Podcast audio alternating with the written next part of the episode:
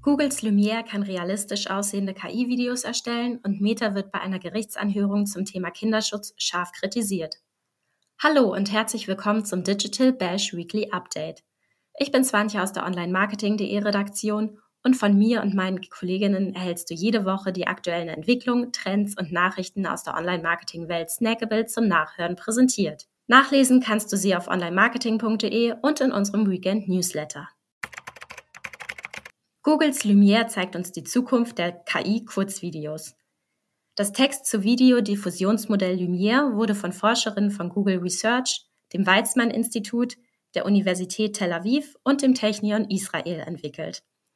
Videos können direkt aus einer Texteingabe generiert werden. Auch bereits existierende Videos können mit Textprompts bearbeitet werden und damit können beispielsweise einzelne Objekte oder Personen ausgetauscht werden. Sogar die Animation statischer Bilder, entweder vollständig oder in Teilen, ist mit Lumiere möglich. Im Gegensatz zu anderen Text-zu-Video-KIs betrachtet Lumiere ein Video nicht als Ansammlung einzelner Bilder, sondern als Gesamtmedium. Dadurch kann die KI mit nur einem Prozess ein Video erstellen, anstatt einzelne Standbilder zusammenzusetzen.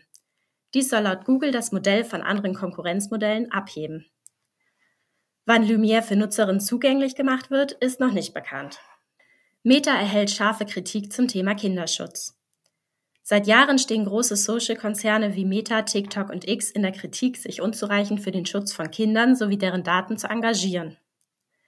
Zwar führen viele Plattformen regelmäßig Neuerungen ein, die für mehr Kindersicherheit sorgen sollen, Snapchat etwa im Rahmen des Family Centers und X mit der Einführung des neuen Trust and Safety Centers.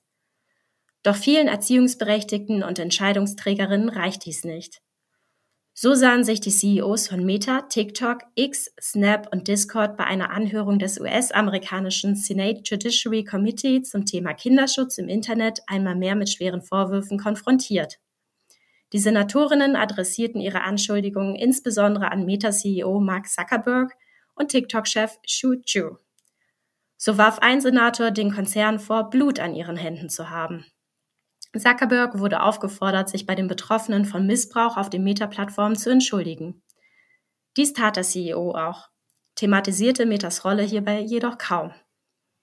Horizontale Videos bei TikTok und Flipside-Funktion bei Instagram. Creator erhalten neue Features auf TikTok und Instagram. Im Dezember 2022 überraschte TikTok seine User und Creator mit dem Test des horizontalen Modus aller YouTube. Zunächst war das neue Content-Format nur für ausgewählte User verfügbar. Mittlerweile scheint TikTok Videos im Landscape-Format aktiv zu pushen. Einige Creator erhalten aktuell Benachrichtigungen, welche sie dazu aufrufen, horizontale Videos mit einer Länge von über einer Minute zu posten, um mehr Views zu generieren. Allerdings nicht, weil horizontale Videos auf TikTok plötzlich so beliebt sind, sondern weil die App Content im Landscape-Format, insofern dieser die Voraussetzung erfüllt, für 72 Stunden boosten möchte. Nachdem in den letzten Monaten damit experimentiert wurde, hat Instagram nun seine neue alternative Profiloption Flipside einer kleinen Gruppe von Nutzerinnen zugänglich gemacht. Flipside soll den Usern eine weitere Möglichkeit bieten, ihre Beiträge gezielt einem bestimmten Publikum zugänglich zu machen. Mit dem neuen Feature können Nutzerinnen ein separates Fotogitter erstellen, das nur für eine ausgewählte Liste von Freundinnen sichtbar ist. Durch die Erstellung einer speziellen Flipside-Liste können die User entscheiden, ob ihre Beiträge im Hauptgitter oder auf der Flipside veröffentlicht werden sollen.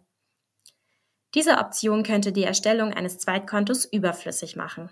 Mehr News, mehr Kontexte. Auf onlinemarketing.de erfährst du noch viel mehr über die Entwicklung der Woche.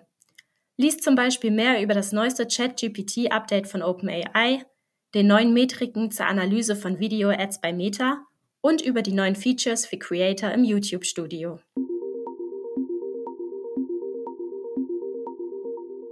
Das war dein Digital Bash Podcast Weekly Update für diese Woche. Noch mehr Insights findest du auf onlinemarketing.de und auf unseren Social-Kanälen, von Threads bis LinkedIn. Bei Fragen und Anmerkungen kannst du uns gern kontaktieren. Ich freue mich, wenn du kommende Woche wieder reinhörst. Bis dahin, stay safe and be kind, deine onlinemarketing.de Redaktion.